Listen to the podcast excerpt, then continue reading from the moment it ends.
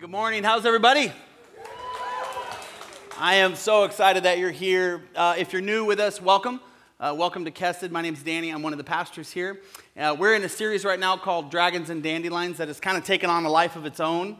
We've been talking for about the last month now about what it really means to, to be emotionally and spiritually healthy, to face the things in our lives that just won't seem to go away. Last week we talked about dragons and these big, sort of insurmountable, appearing a few times a year kind of situations and places we find ourselves.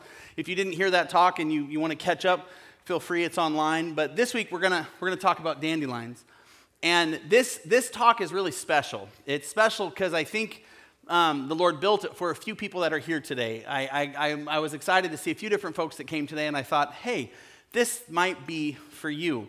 And so, what I want to do is pray that the Holy Spirit would do exactly that. That it wouldn't be Danny's words, it wouldn't be the place, it would really be just you and God connecting, asking those uh, honest, ugly, beautiful questions you're supposed to ask the Holy Spirit, and that only He can answer. And my hope is that, uh, that today you find something that you're looking for. Amen? Amen? Amen. Let me pray. Lord, thank you for every person in this room. Thank you for their journey. Thank you for their story. Thank you that you have come to meet them that you have walked with them all this way, and that God, you are here today to make yourself even more known. I'm, uh, I'm just blown away, Lord, by the way that you, you are so present and so intimate and so connected when we are willing to just open ourselves up and be transparent and authentic about our struggles and even our disappointments in you. Lord, may we just walk into the room today really uh, willing to, to embrace something different than we have Thank you for uh, the story you're telling with all the lives that sit here today. In Jesus' name, amen. Amen. I want to start off my dandelion talk today by telling you about a different talk that I gave a few years ago. I was a youth pastor in the Clark County area for about 10 years, so I had quite a large youth group, therefore, I knew quite a lot of high schoolers, and yet I only ever did one baccalaureate, which is something that normally most youth pastors would do a few of, especially with a youth group the size of the one I was pastoring. But I only did one. And there's a fairly good reason why.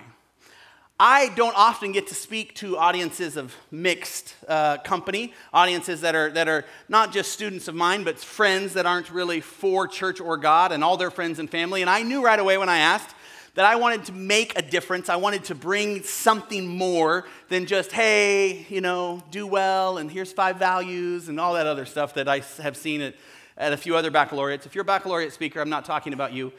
Yes, I am. So this is what I did.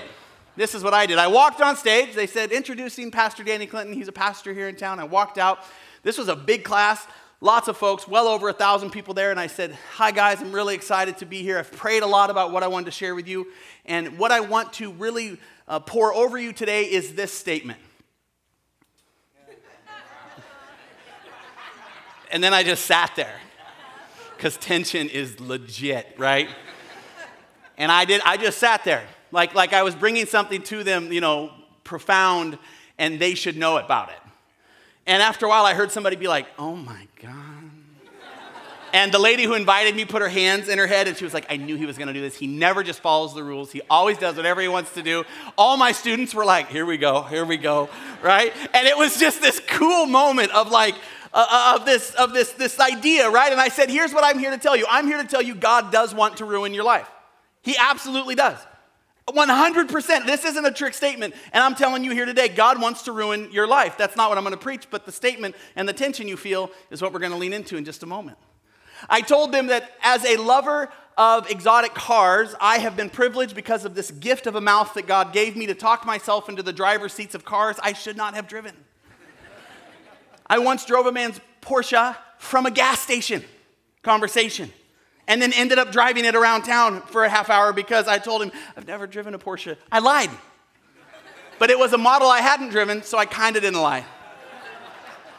I've driven all kinds of different cars, all kinds of different ones, and eventually this gentleman offered, because I had shared that somewhere, he offered to let me drive a Lamborghini Diablo Roadster.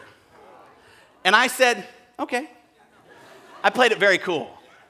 Very cool. Way too cool. I said, no problem, I'd love to. So he took me for a drive. We cruised around town. He went the speed limit the entire time, which disgusted me. right? That's, that's, that's, just, that's just amazing.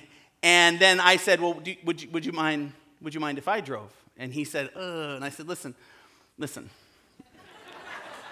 I said, I am never going to get the opportunity to drive another car like this. This is my one shot, and I would like for you to respect that. so he pulled over to this behind this place and he like gave me lots and lots of like hows and whats and wins and I got in the seat of this Lamborghini Diablo Roadster and he said, "Now you have to understand this isn't my car. This is what I do for a living and this car's on loan to me while the owner's out of town and I'm I'm I'm letting you borrow a car that I've borrowed and it's worth $315,000." And I said, "Listen, listen. This is the only chance that I'm ever going to get to drive a car like that. And I suggest you respect that. And then I blew that thing up for the next four or five miles. Uh, and here's the idea that car and that experience has ruined for me every other fast car experience I've ever had. I've gotten people's fast cars. Oh, you like cars? You should drive in my this. You should drive in my that. And I try to be excited, and I'm like, this is awesome. Yay. Mm. On the outside, I'm like, woo! On the inside, I'm like, I wonder what's for dinner. because this Lamborghini ruined for me what fast was. Now, here's the principle God and his love for you will ruin for you what you thought love was, it will wreck you if you experience Him and His purpose and His plans in your life. No school, no degree, no friend circle, no social network. Nothing will bring purpose and value and, and pure substance substance to your life like God will. And the beautiful thing about a relationship like that is that it will ruin all other relationships in comparison. Crowd went wild. Parents were still upset. Lady that brought me in was still upset. I never got invited back. Whatever story's awesome. Today, I want to give you a different statement in regards to the dandelions in your life, and this is it. We serve a savagely generous God. We serve a savagely generous God. This is important. Let's remember it. And then we're going to dive into the dandelions of our lives. And I think you're going to see why this is critical to you being able to overcome some of these things. Inside all of our stories, we have these repeating painful themes. Every person here has it. Every single person here has a few things that they go back to, a few things that they continue to live out in rhythm. So, for today's talk, dandelions are defined as quietly reoccurring destructive behaviors. Quietly reoccurring destructive behavior. So if the dragons are the big things in your life, they're the career changes, they're the sickness, they're the, uh, they're the uh, they're, the, they're the massive breakup. They're these things that really forever kind of tilt you in a new direction. The dandelions are the things in your life that you go to when those dragons appear in order to, to, to calm yourself, in order to kind of find uh, that reoccurrence of uh, peace that you're missing when those dragons come. Dandelions because they're so quietly and reoccurring, uh, really are the things that we end up planting ourselves. In reality, so many of our dandelions come out of our own planting, they come out of our own decision making. Jeremiah 17 9 says, The heart is deceitful above all things and desperately sick. Who can understand it? The heart is deceitful above all things and desperately sick. Who can understand it? This is teaching us something very important about sin and therefore the dandelions in our lives that continue to reoccur. It's teaching us this reality that we've taught here a lot at Kesed that all sin is embryonic.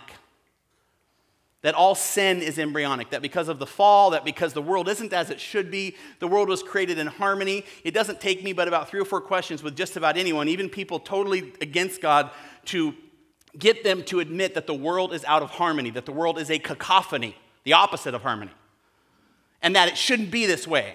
My argument is that it's sin, genetically, from Adam and Eve all the way down through, that has thrown the world off its uh, center, and that what Jesus came to do is put the world back right, and that us working in relationship with Him is us taking our lives of cacophony and working back towards harmony. You know this. Now, what you don't realize, or what most people don't realize about sin that's embryonic, is that that means that when people are arguing with you, especially as Christians, if I need somebody to buy me a soapbox, because I'm going to start standing on one every once in a while when I have an issue like this. This is not what today's topic is about, but I need you to stop telling people you're not born that way. When people tell you, with their issues, with their concerns, with the things they wrestle with, well, I'm born that way. And you as a Christian go, You're not born that way. Something happened to you. You are ignorant and unbiblical.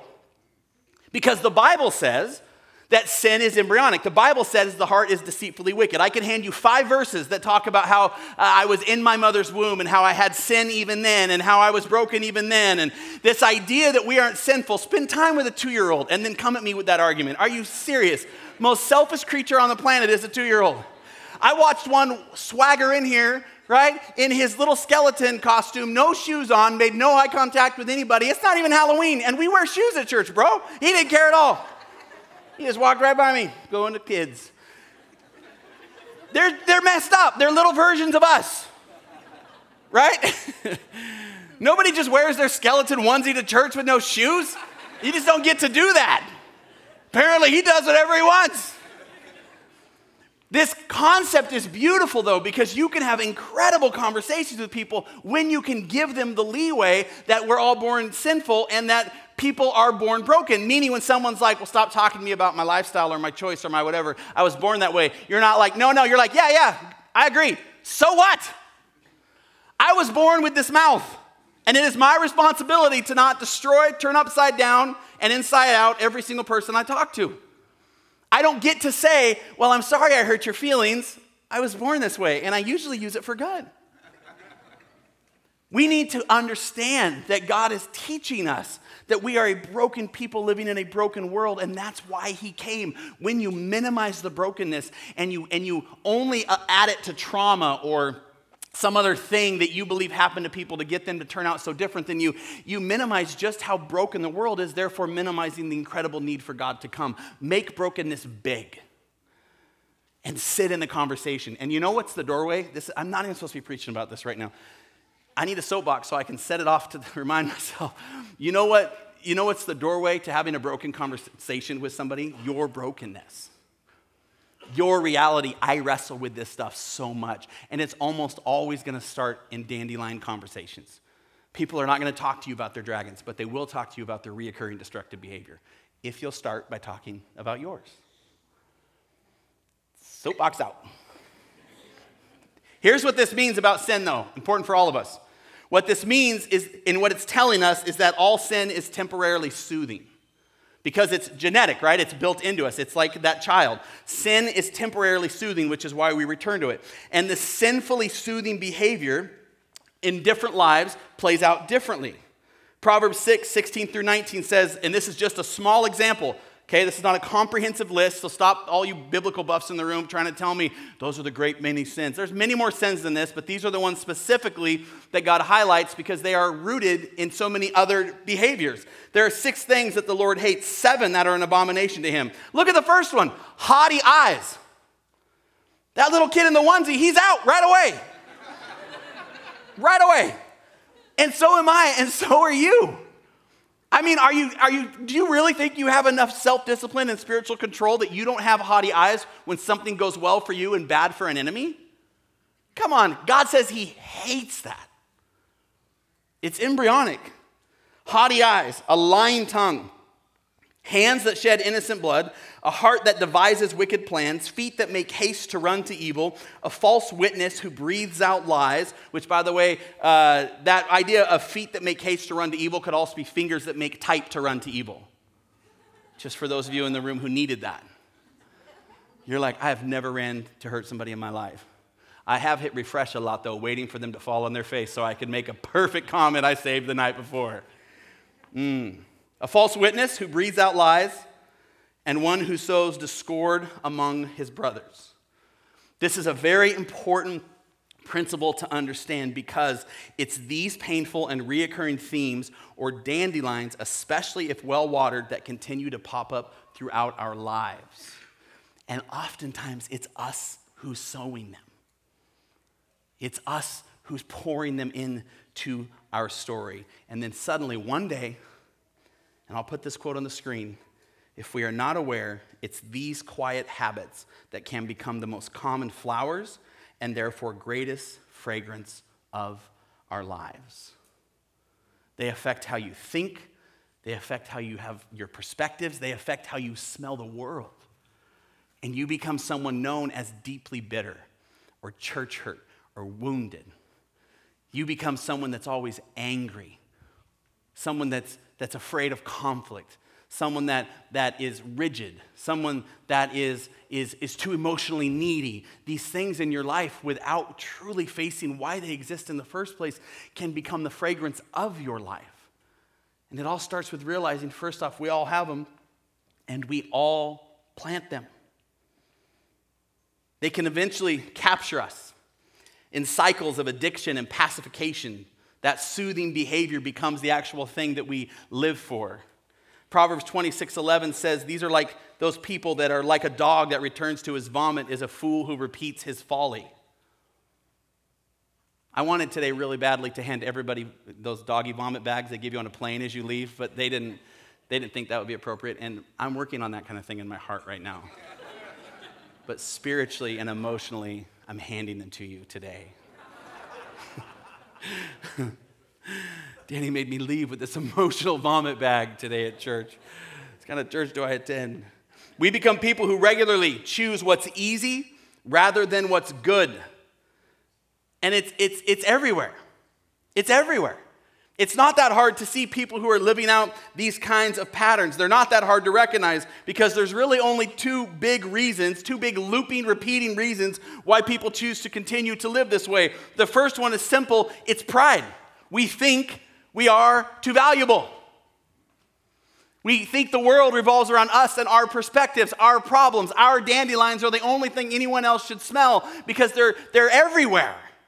How do you not see what I see? How do you not understand what I understand? I gave the illustration a while back of people not realizing the little yellow flowers and the white wishes were the same flower. And people who understood that looked just for a second down on people who didn't. Like, how could you not know that? Haughty eyes, nodding neck, hands that run to share your silliness.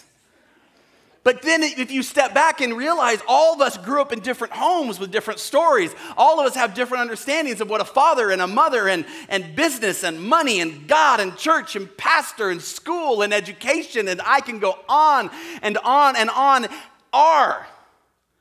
We all approach life differently. And we think our version is the version. We think our version is the way. We think our version is how everyone else should live. And we can't engage through our brokenness in anyone else's version. And so we just sit across the table, prideful, usually from another broken, prideful person, both of us hurting about the same thing in a different way. And the relationship falls apart.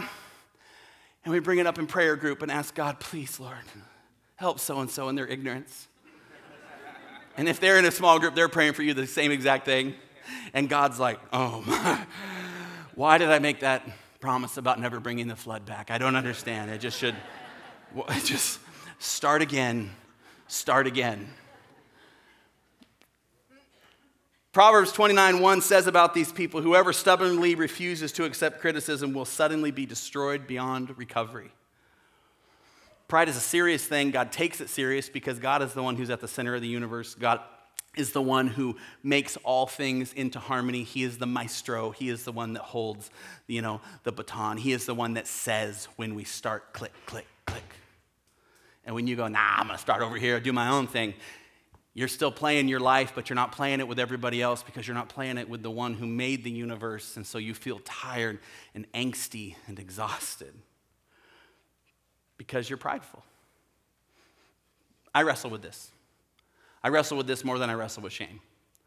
I walk into a room, and oftentimes I'm measuring just how vulnerable people are, and based on how vulnerable they are, is how much I'll respect them. You know how broken that is? Because I don't, my, in my story, vulnerability is, is everything. So I want you to be vulnerable, and if you are vulnerable and I'm vulnerable, then we are in. But if I'm vulnerable and you're like, oh, I don't wrestle with that, I'm just waiting now to destroy that argument. Oh, you don't wrestle with that? hmm, it's really weird. Because I saw you parked your car at the very front and then looked at it three times as you walked back in the restaurant, yet you say you don't wrestle with any kind of pride? Like, I didn't park at the very front, no one else parked at the very front. And then they're like, well, I might wrestle with a little pride. And then I'm like, oh, I mean, I'm not here to talk. I'm not here to talk about that. Like, I don't want to, and then I move on, but I just want to make sure you're destroyed enough that you know and I know that I destroyed you. this is a problem for me. This is one of my areas. And, and here's the worst part it's tied into my story so that usually I'm proud of the things that bring God glory. Right? I'm proud of my vulnerability. I'm proud that we're in a church built on a brand. I'm proud that we were set up and tear down for nine years and God just gave us a building. I'm super proud of that. I'm like, we just waited and God just blessed. Why don't all the churches just wait and God bless? Oh, wait a second, because not all the churches are the same, Danny. I hear the floodwaters coming. It's going to wash me away. There's another group of people, though, and for you, it's not pride so much as it's shame. We don't think we're valuable enough. We've made mistakes, we've made choices. We found ourselves in this place in our life where we're just too embarrassed to be vulnerable. And it's really not that we don't want to have connection or relationship. It's not that we don't want to share our story. It's that we don't want to share our story in such a way that, that it makes us smaller than we already feel. David is a man we know and trust who wrote scripture about the greatness of God. But even David, when he failed, when he made mistakes, felt this word shame. Psalm 51, 9 through 11, his first phrase is Hide your face from my sins. Don't look at me, God, and blot out all my iniquities. God, you create a clean, clean heart in me because I've obviously dirtied it up. Oh God, and you renew a right spirit within me for I've obviously broken it. And God, whatever you do, cast me not away from your presence and don't take your Holy Spirit from me. He's afraid that the God of the universe will leave him. His shame is so deep and so rich and so big and so overwhelming that in this verse at this time, it's even bigger than God.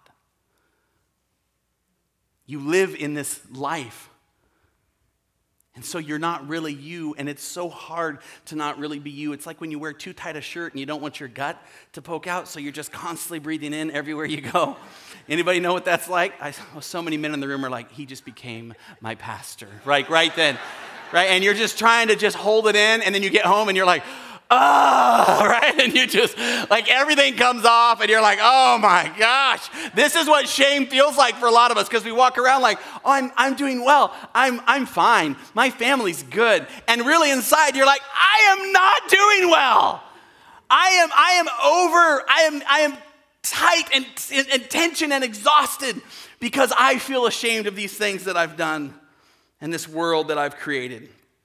Have you ever noticed anyone's life fall apart right in front of you. Have you ever watched such a thing? Have you ever noticed how a person's life, from my experience, always starts with them living from one of these two places pride and shame? Every time.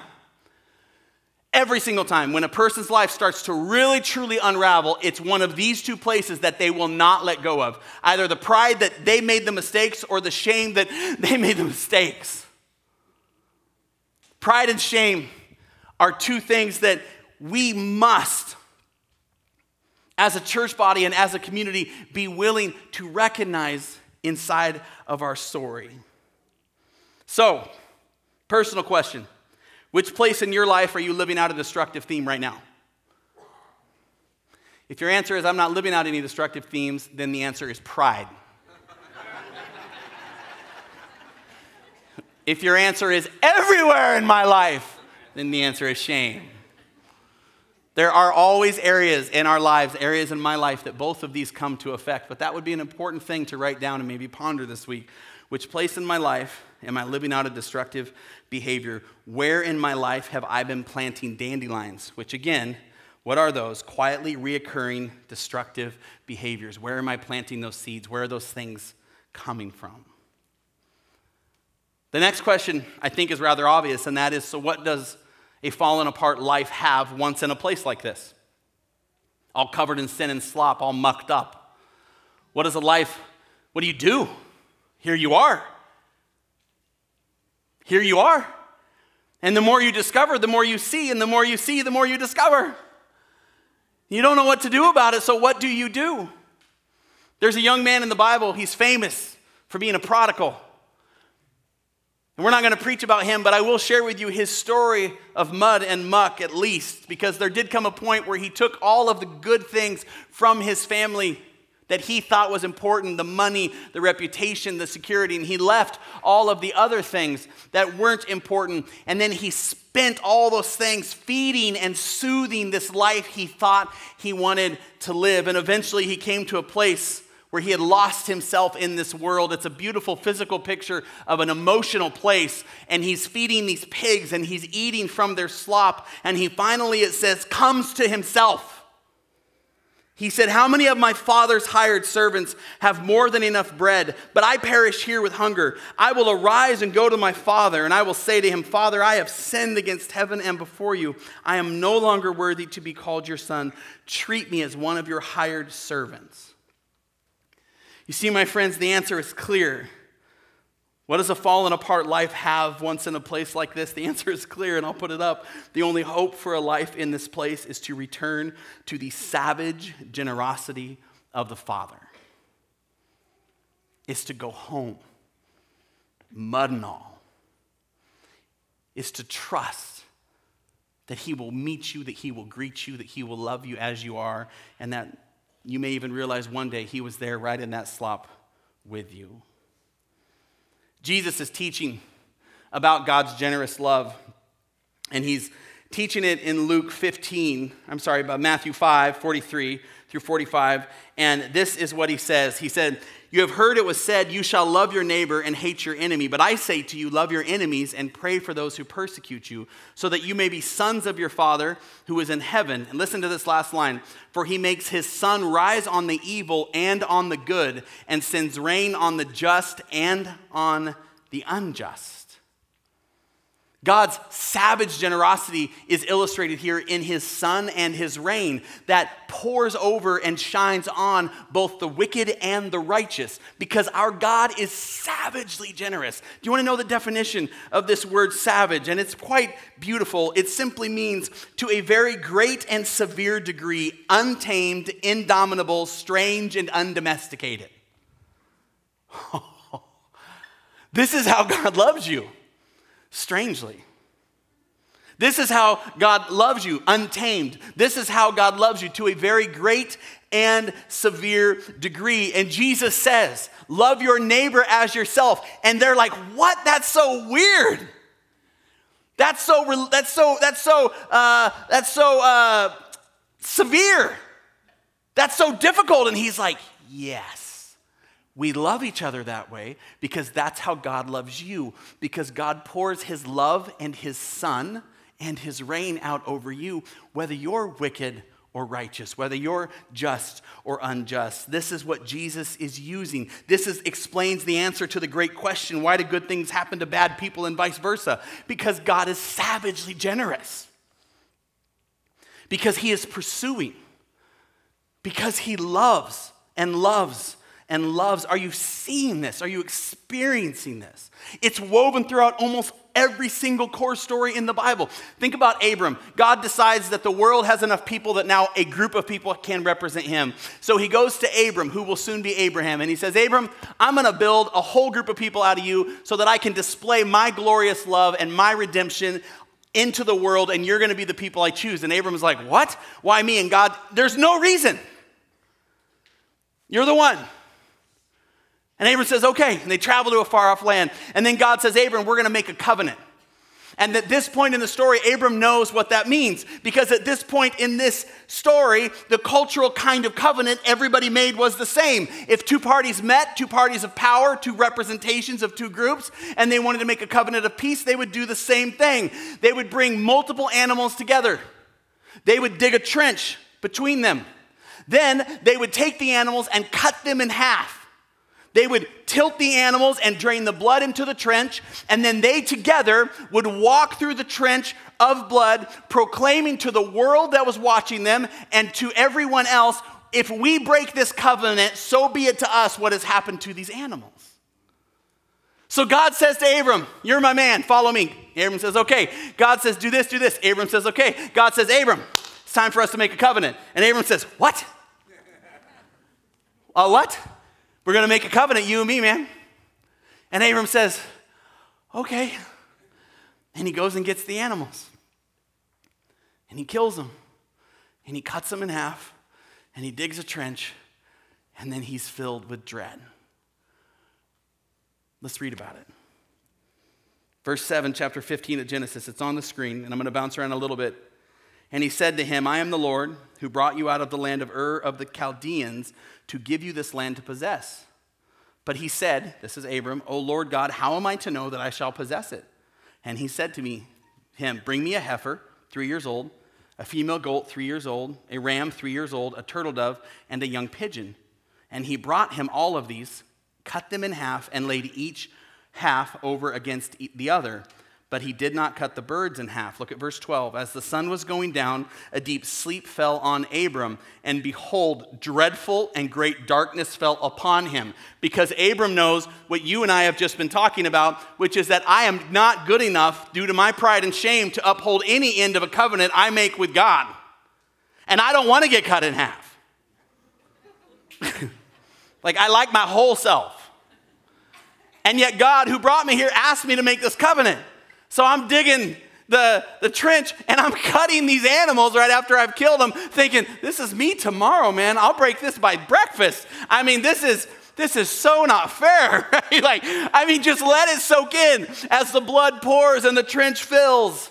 And Abraham waits for God to show up and he gets tired and he gets stressed. You know that stressed and tired combo where you're like, I've this is what have I done to my life?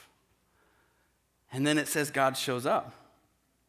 Verse 17 When the sun had gone down and it was dark, behold, a smoking fire pot and a flaming torch passed between these pieces.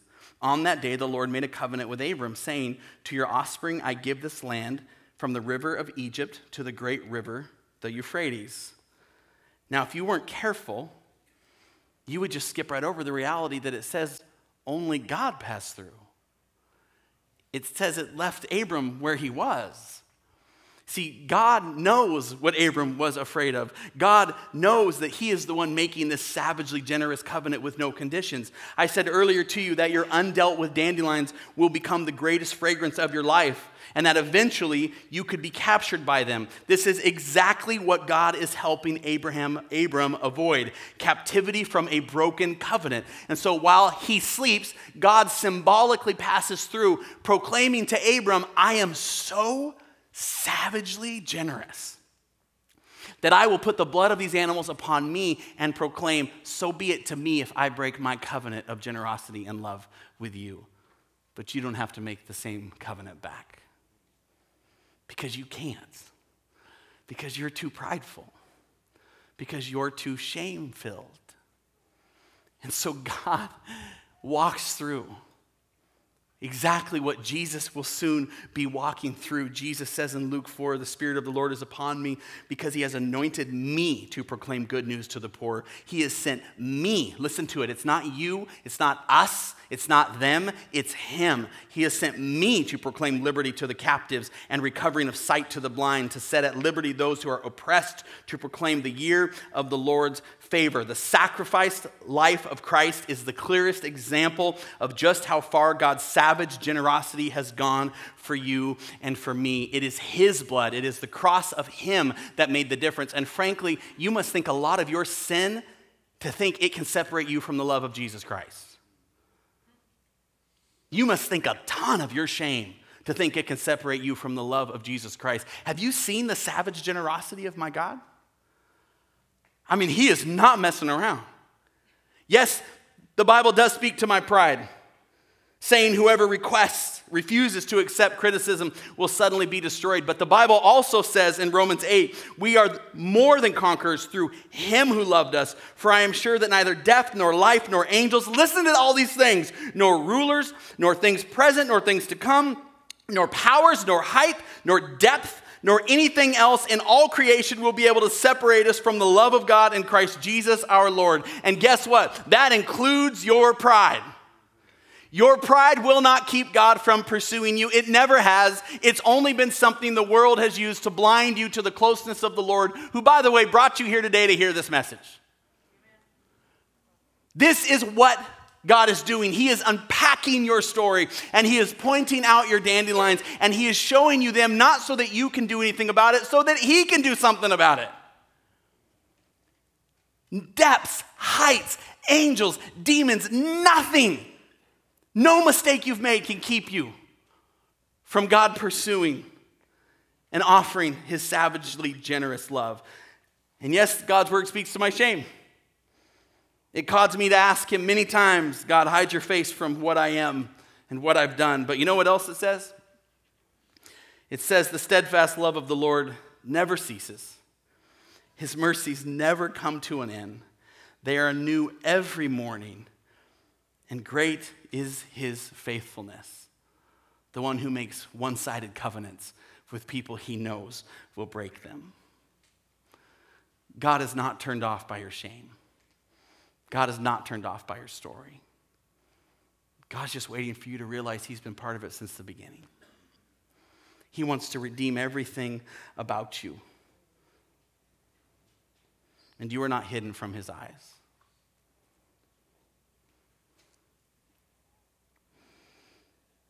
God's savage generosity is to a very great and severe degree.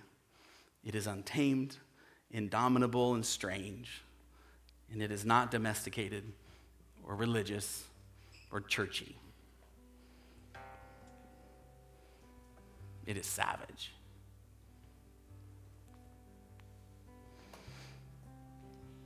The best part of it is it's falling on all of you right now.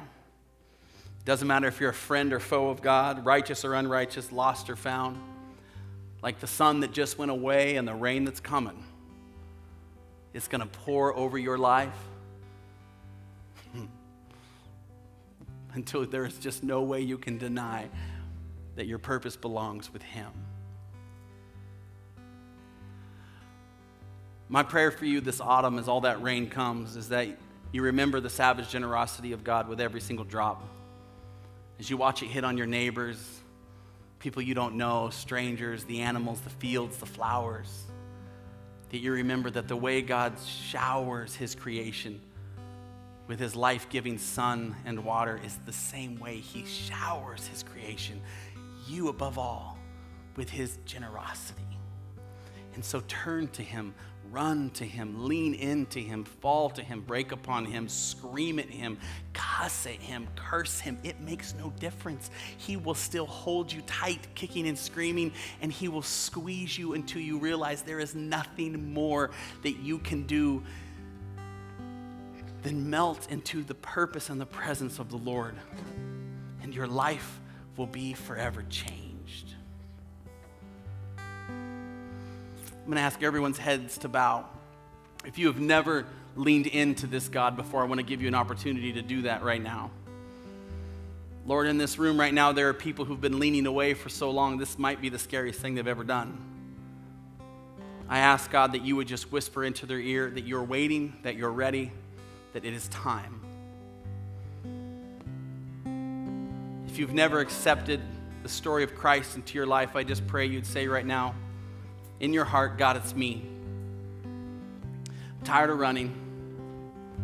I'm tired of searching. I want to be found. I recognize the cross of the covenant of Jesus, the blood that you walked through so that my sins could be forgiven, so that my story could be made new. Please be a part of my life. Please heal my story. Please receive my song. For others in this room, Lord, they're awakening right now to big pieces of their world they've never really looked at before. God, I ask that there would be a depth of questioning equal to your depth of healing. That God, no one would go so far as to feel alone or overburdened by the questions they're asking, that you would bring people around them, you would bring information around them, that you would bring through your Holy Spirit uh, supernatural refreshment around them, that there would just be a sense, God, of your guidance as they dive into this world of becoming healthier more harmonious and whole people. And Lord, when that rain comes,